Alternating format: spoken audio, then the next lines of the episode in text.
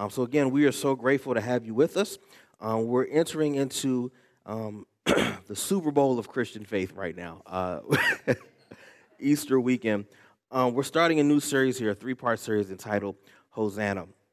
And so, if you um, have your Bibles, I'm going to ask that you turn to the book of John, the 12th chapter, or your app. Uh, you can open that up on your phone your tablet, the book of John, the 12th chapter. And as you're flipping through or scrolling through to get there, I'm going to pray for us real quick. Dear Lord, it's by your grace and by your mercy uh, you've allowed us to see another day. It's through your love and through your mercy, Father, that you desire uh, greater and deeper things from us, Lord God, and you give us those opportunities. Uh, Father, open up our hearts and our ears to receive your word and your truth. Open up our minds and our spirits to hear you and to know you and to be in relationship with you, Father. In Jesus' name we pray and give you thanks. Amen. If you have your Bibles or apps, I'm going to ask that you stand with us. Even if you don't, we'll still have the scriptures on the screen for you as well. So please stand as we get ready to read through those scriptures. Starting from John chapter 12, verses 12 through 15. On the next day, when the great crowd that had come to the feast heard that Jesus was coming to Jerusalem, they took palm branches and went out to meet him and cried out, Hosanna! Blessed is he who comes in the name of the Lord even the King of Israel. Jesus found an ass and sat upon it, as is written Fear no more, O daughter Zion. See, your king comes, seated upon an ass's colt. Amen. You guys may be seated. We're talking about Hosanna for the next couple of weeks. Um, we have in our in our Christian faith these these these moments, these really big special um, occasions where us as Christians come together and celebrate. Um, they're generally three of the most heavily attended um, services in the year for Christianity, um, in the Christian faith. They're the three most heaviest, biggest, most uh, powerful um, services that we have. And the first one, as you guys know, is Christmas, right? Christmas service, Christmas Eve, that time of uh, year, we have one. Our, our next one is Easter, of course, which is coming up next week. And then the other one is, you guys know the last one is? Mother's Day. Very good. Those are the three top times that people come and attend um, service, whether they're trying to um, pay honor to the Lord or whether they're just trying to um, pay honor to their mom and get them off of their back. Those are the three heaviest times of the year in church where they are the most attended. Um, we get into and we start looking at uh, the Christian faith, and we're kind of rolling into Easter, um, the most heavily attended time, one of the most um, special moments as believers are celebrating what Christ did, raising uh, from the grave. Uh, we kind of have and understand that in the Christian faith, there are only a few tangible and visual uh, things that we can see where we recognize and remember Christ. Um, one of those things would be the cross, we see the cross in our in our logos and in our churches and in our, our attire, our outfits. Um, we buy those things. There's a cross. Another thing that we see that's visible and tangible is communion. This on either side. We do this in remembrance of Christ. Um, we take part of that in sharing what He did in the sacrifice. Another tangible thing that we see or can uh, purchase or buy or look at is a nativity scene. Right, right around Christmas time, we have the nativity that comes out that shows us uh, Jesus, baby born in the manger. Uh, another one of those that I want to emphasize is something that we call Palm Sunday, which happens to be this Sunday. As you guys went around, you guys hopefully all got a palm passed out at you at the front door. If you didn't, you can get one on your way out as well. On Palm Sunday, we get these palms. These palms are tangible things that bring us remembrance back to Christ, but a lot of times we don't fully get the significance of what Palm Sunday is and why we celebrate Palm Sunday and what it means to us as a body of believers. I want to share with you about five things that this Palm Sunday uh, shouts out to us, that it screams out to us. But first, I need you to understand the significance of the palms. Are you guys ready? Wow. Come on, guys, work with me a little bit. This palm symbolizes a goodness, it symbolizes um, well being, it symbolizes victory. This palm symbolizes um, something to celebrate. Back in biblical times, they would oftentimes take a picture of a palm or a palm tree and put it on the coins on the back of there to show uh, wealth or show victory or show some semblance of, of goodwill. Um, in the Bible, the palm tree would actually be planted upon um, the wall of the temple, that you could go into the temple and you would see this palm embedded across the wall and around the, the bricks. Um, we see in Scripture, as we're going to ready read, that we see that palms are laid down uh, for Jesus as he enters into Jerusalem. We'll also see in the book of Revelations, the second coming of Christ, that they have palms in their hand, waving and celebrating that Christ is coming and returning. You guys with me so far? There is a significance in this palm, and the palm symbolizes victory. It symbolizes uh, good uh, well being. It symbolizes um, these amazing things that God has in place. And so, oftentimes, when we carry these palms, we just do it for a Sunday, we do it for a moment. It's kind of this thing, but I want to go over what Palm Sunday symbolizes for us as the believer. We're going to look at the first point right here. Palm Sunday shouts of of what? You guys see it up there?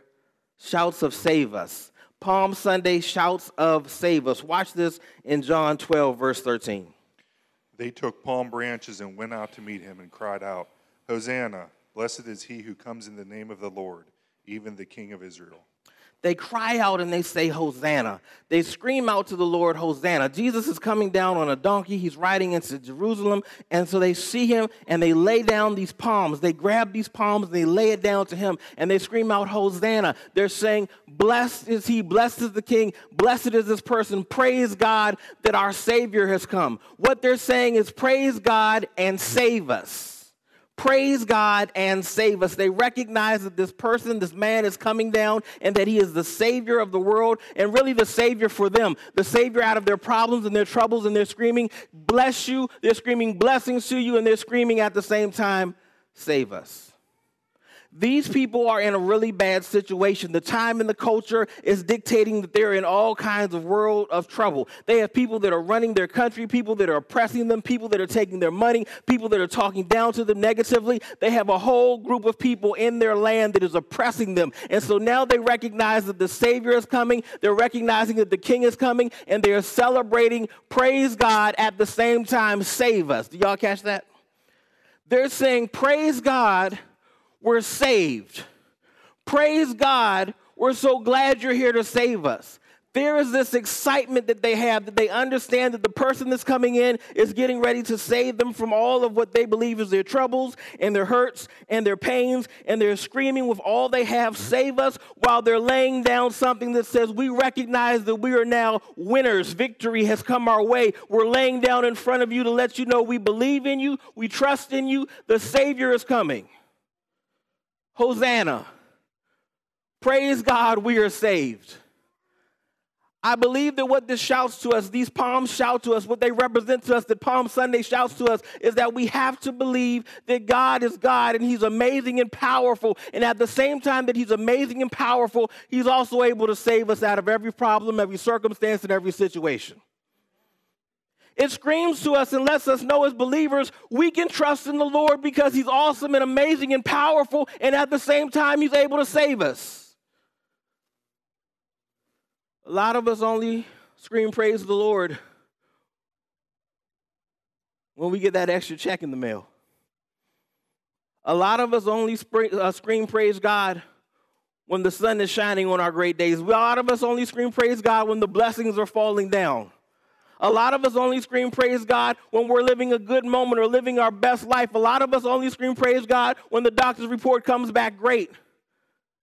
But these people were, spray, were screaming praise God in a tough situation. Did y'all catch that? right over some folks' heads. They are physically oppressed their land has been taken over. They no longer can fully relate to who they are because somebody's telling them how to live. They are almost in some kind of governmental slavery. They are struggling. They are hurt. They are frustrated. They're mad. They are angry. And while they're screaming out, God save us, they're also saying what? Praise God. Can you and I begin to start to recognize that the God of the universe is beyond the praise just when it's good? Can we recognize that He is the God of the universe, that even when it is horrible and when times are bad and when we don't like our spouse and when we don't like our kids, we don't like our marriage we don't like stuff and we don't, we're not happy, can we still say, Praise God of the universe? And also, while we're praising you and while we love you, save us. I'm going to praise you in the good and I'm going to praise you in the bad. Hosanna, save us. Hosanna, praise God. He is saying to the people everywhere, these people are laying down their most precious and valuable things they have. They're laying down this symbolic victory that they have. That they have not what? won yet. Y'all miss it again. It's okay. When you have these palms, they represent victory.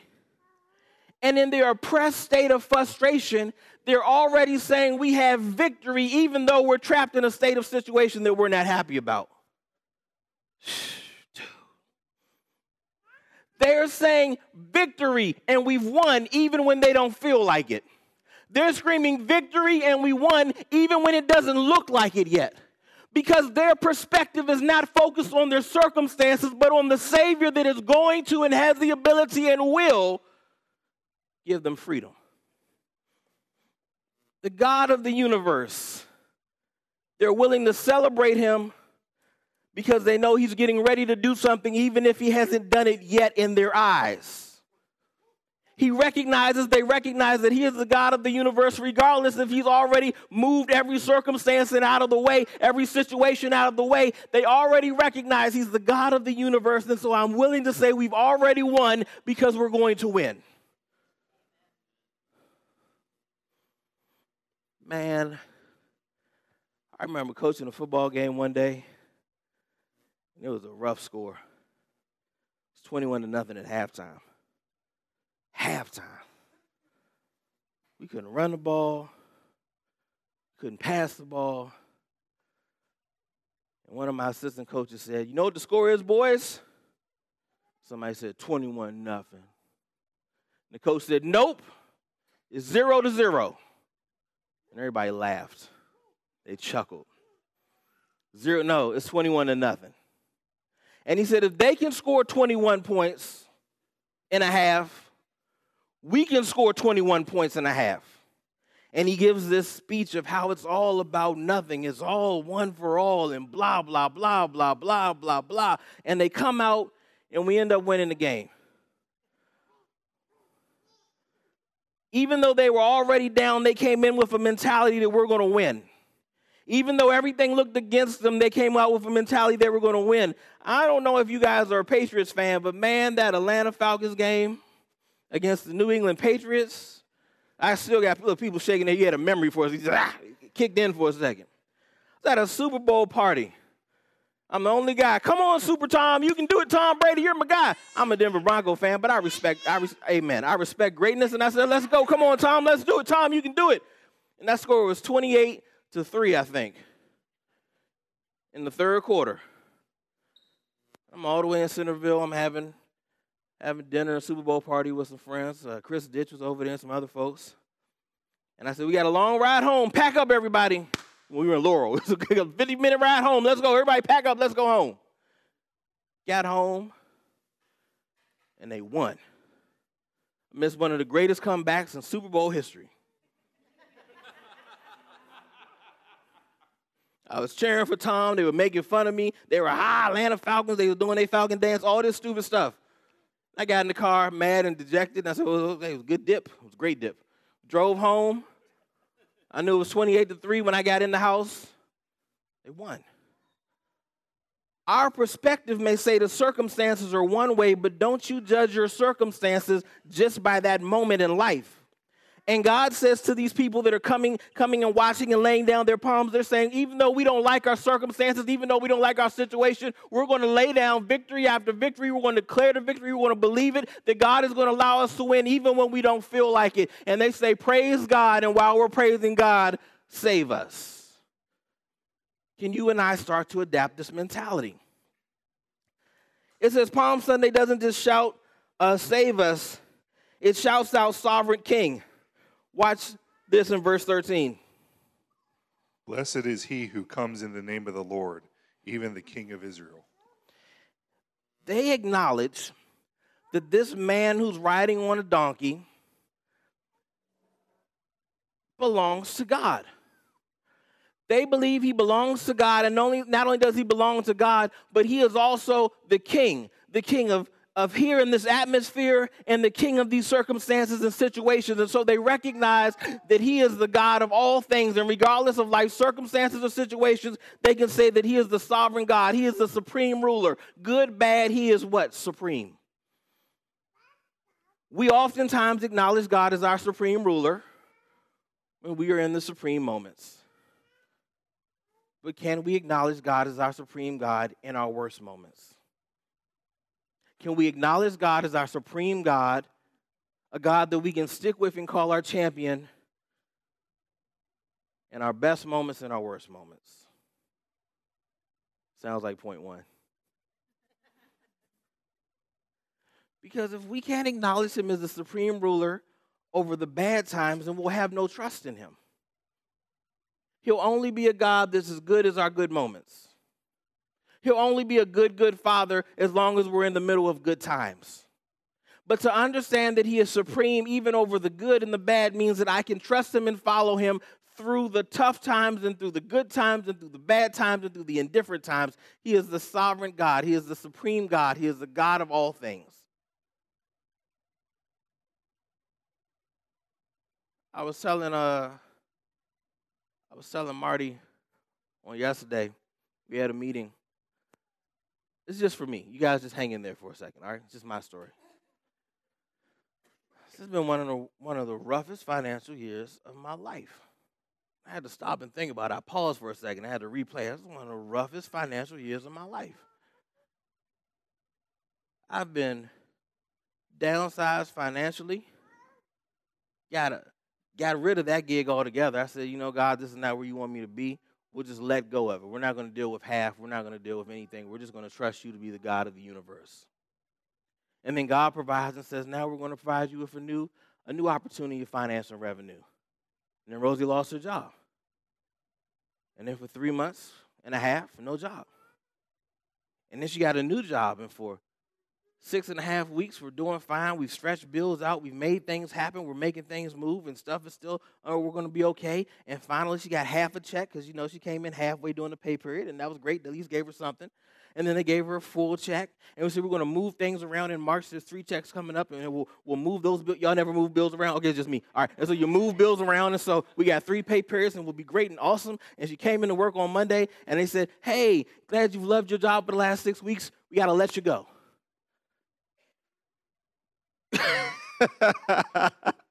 Ah, you know that feeling like, come on, are you serious? And now we're trying to figure we got to move money around again. And it's been one of the most frustrating years. Um, I've had eight months of I don't know when this when everything's gonna come together. Y'all been there before? Just when's it all gonna be tangible?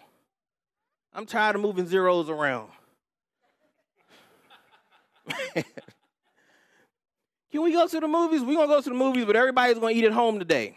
I want popcorn. No. You glad we got to go to the movies. Be happy. You ain't get no popcorn. You better eat some sandwiches. I want soda. No, we're going to get this powdered drink and mix it in the water. It's crystal light. Tastes just as good. Drink up. I want orange soda. We got some orange crystal light and pour that in. Yeah, magic. I don't tell you.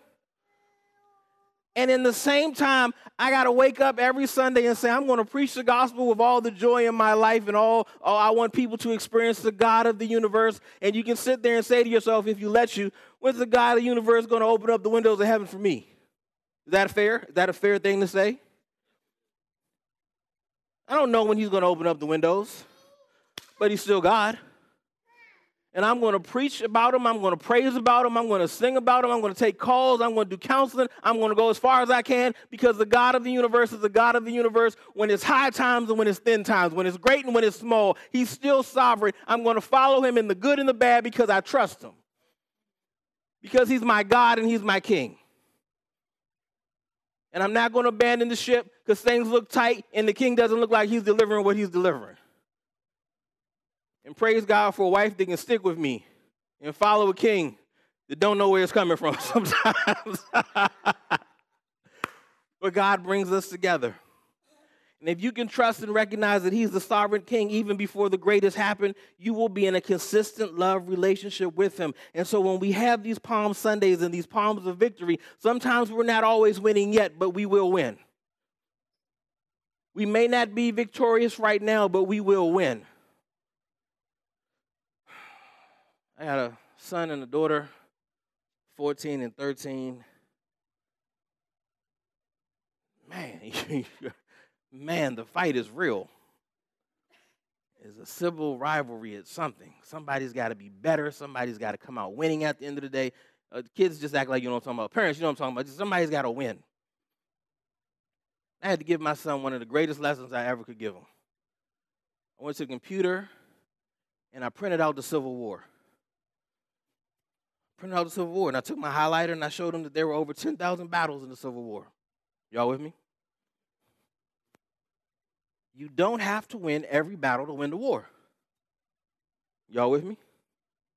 And so I explained to him that you don't have to win every battle to win the war. Take this paper, stick it in your pocket, and every time you feel like you got to win every fight, remember this paper. Because just because they lost a couple battles did not mean that they lost the war. If you put all your effort in one battle, you will lose the war. Sometimes you got to learn to say, I quit. I'm going to relocate. I'm going to move some stuff around. Why? Because my goal is bigger than just this battle. And if marriages could get that, if people with finances could get that, I gotta be successful. I gotta have all the money in the world. I gotta look really important. I gotta have. Eh, no, no, you don't. It's okay. You couldn't pay for it. Return it.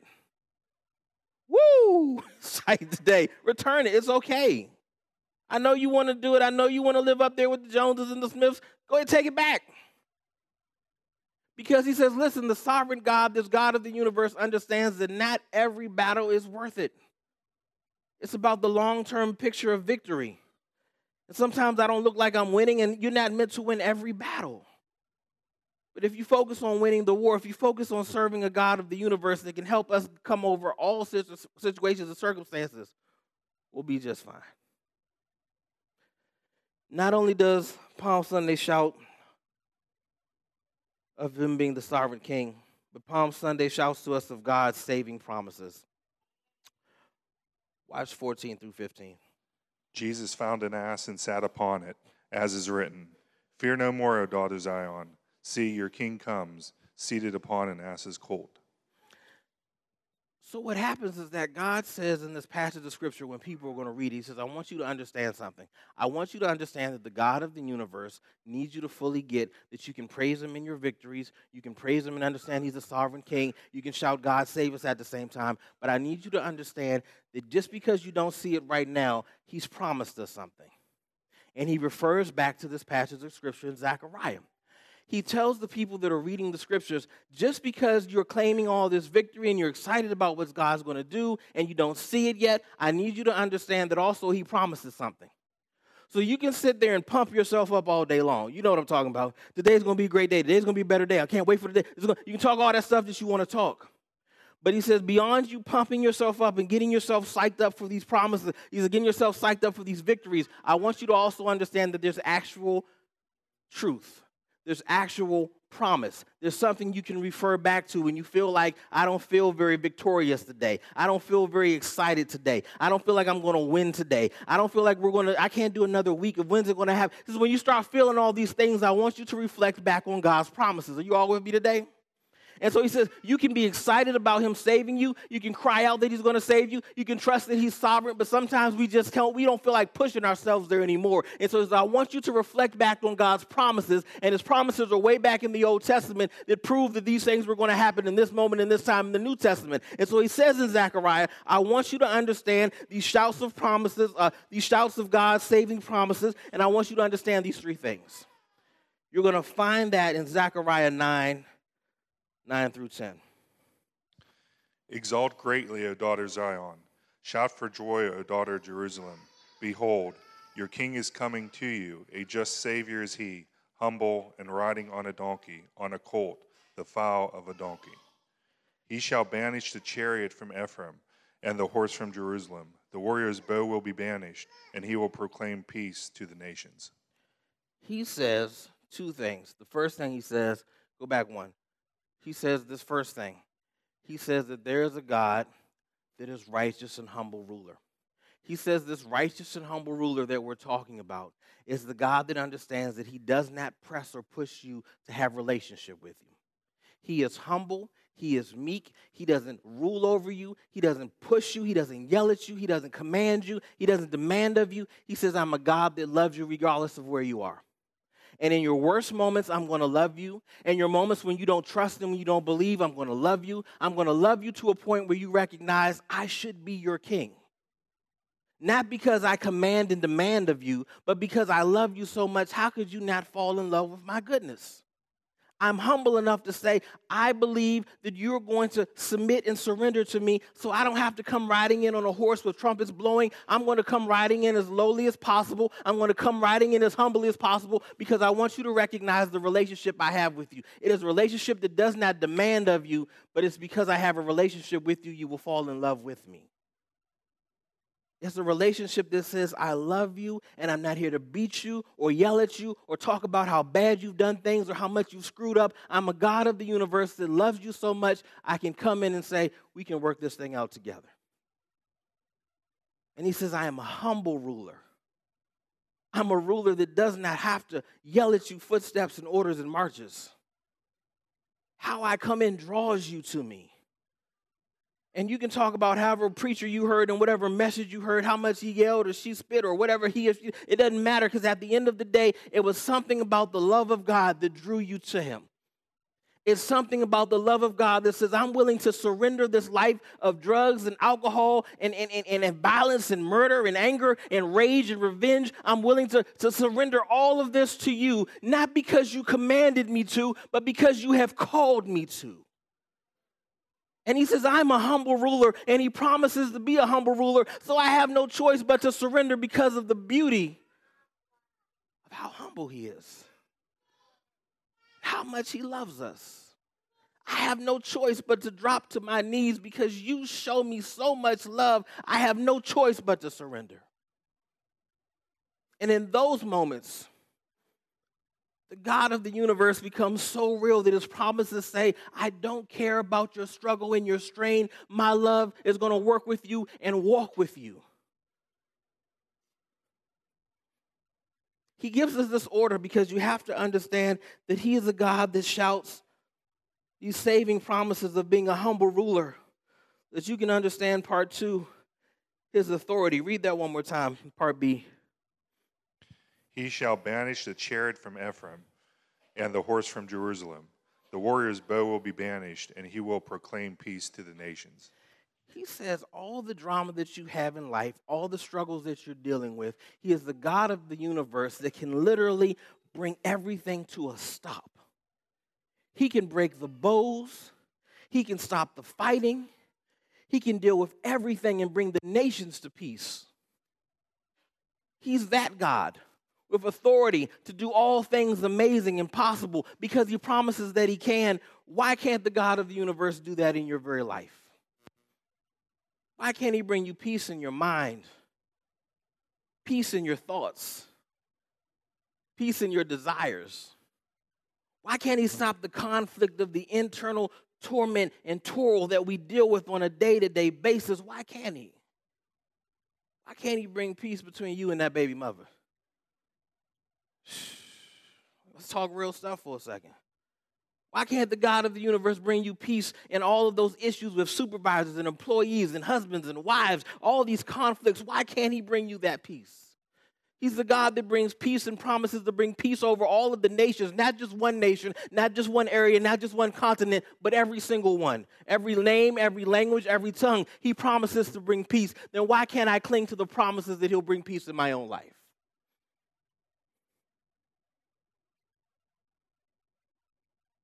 He shouts. Palm Sunday screams at us that he promises to be a humble king that loves us back into relationship. And he promises at the same time he will handle every battle and every conflict because his authority is greater than anything else. And finally, he says that Palm Sunday shouts of God's saving promises of dominion. His dominion will be from sea to sea and from the river to the ends of the earth. He says there's not a place in this world that his power and his authority and his strength does not exist. He says you can't go anywhere that you won't find his rule over every aspect of the world. Are you with me? He says from the sea to the river to the earth to the other side of the earth. Every aspect of it, he is promising that he has dominion, he has control, he has authority, he has power over it. It belongs to him. And so Palm Sunday reminds us simply that his authority is over every single thing. And if it's over every aspect of the earth, he definitely has authority over every aspect of your pain in every aspect of your trouble, every aspect of your stress, every aspect of everything that you deal with personally, that I deal with personally. That's why I can walk around and say, well, when all these budgets come together, they come together, because I know God's authority and his dominion doesn't just stop over the Smiths who are next door and the Jones who are over there, and the ways are just screwed. It doesn't work. No, it doesn't work that way. He's the God of the universe that has dominion over everything and everybody. And so eventually it'll all come together may get tight. It may be frustrating. I may not smile every day. may not even be a real smile every day. But I know that this God has the ability, and He is, and He will because His word promised it. And He promised it way back in Zechariah that these things were going to happen, and He was going to do it. This kind of leader was going to be this kind of leader that comes riding in on a donkey, and then here comes Jesus 400 years later doing exactly what he promised that would happen four years early, 400 years earlier. And so, if he can declare that truth in that moment 400 years after it was written or said, then why can't he do all those things that he said way back then to continue to carry out until this present time? And why can't they happen in your life?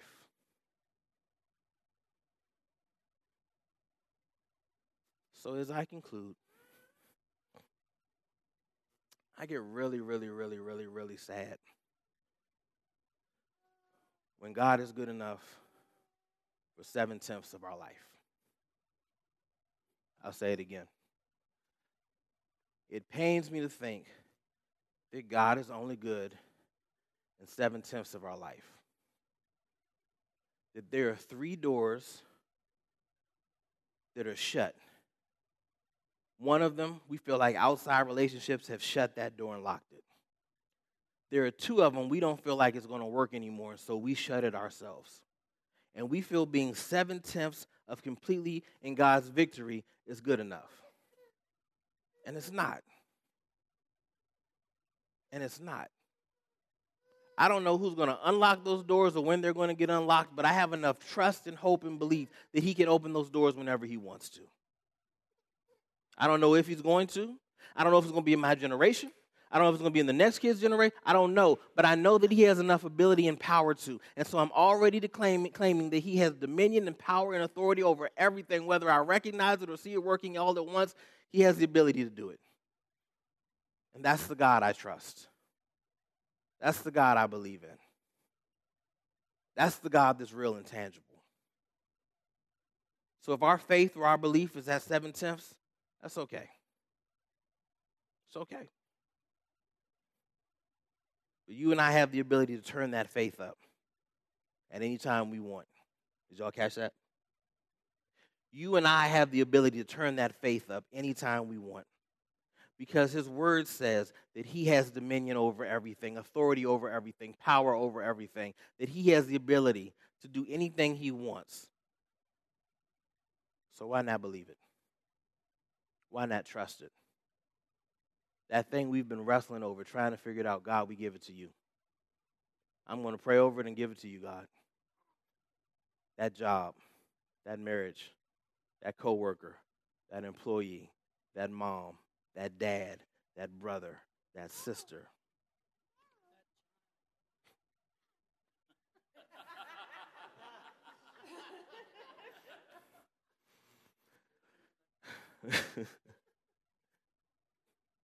that job,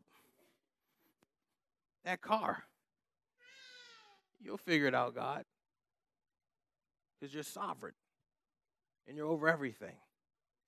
So I'm going to walk out and I'm going to cry victorious and I'm going to wave my palms of victory, even though we don't have the wins or the points on the board yet. We've won. I'm going to wave that palm and I'm going to tie that thing up. You know, some people, they braid those palms up in the crosses and switches. Sometimes you got to clear some victory on some kids a few times. They, they braid them up and they do all kinds of stuff with them. and they have those palms and they hang around and they go from green to brown to black. I don't know what colors they go after that, but they turn. It's keep them around with them. Not because they got it on Sunday, but because it's this remembrance. It's this, it's this sign, it's this signal, it's this thing that says that God is real, He's tangible, and if He came in and could save people, He can certainly save my circumstance or situation. Hosanna. God bless you. Hosanna, save us. I'm uttering out of my mouth blessings and praises to the God of the universe, and at the same time, while I'm praising you, work in this situation. You guys never did that before? You ever walked up to your kid and said, Man, I believe great things are going to happen from you. Look at that report card. D, E, Q. I get a Q. That was a letter. That was a grade. And even though this report says D, E, Q, P, and Z, was Z, E, P, H, I, L. That's another name, my bad. And so even though this report card says all these things, I believe in you to be better than what this report says. Are you guys with me? I believe in you to be better than what this report says. And so this report doesn't say 3.0. I believe you're going to be a 3. I know that you're a 3.0. You're going to be a 3.0 person. Even though this report says something totally different. And you know what happens? 3.0 comes. I believe you're going to be an awesome husband. Mike, I believe you're going to be an awesome husband. And one day it happens. And Rosie says, I believe, Brian, you're going to be an awesome listener because you listen to everybody else. and I said, man, I listen to people all day long. I just want to be on my phone. Why can't I be on my phone? We sit on the porch, and she talks to me. My phone's over there, and I'm listening. She says, Today you were an awesome listener. And then two weeks later, she said, You'll never listen to me. And then I say to her, Didn't I, didn't two weeks ago you said I listened? I was a good listener. You want to take the one out of the 55? Never mind, let's not argue. I'm sorry. I'm a bad listener. I'm not listening to you now. I'm sorry. And she fist pumps and says, Yes, he's listening. The report may not add up to what things look like and feel like, but I believe he can change every circumstance or situation. I'm not a perfect listener all the time, but I, I hit the mark sometimes with the wife. Let's pray.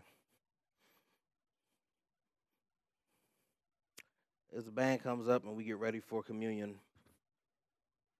to experience another tangible moment with God, His promises, His truth.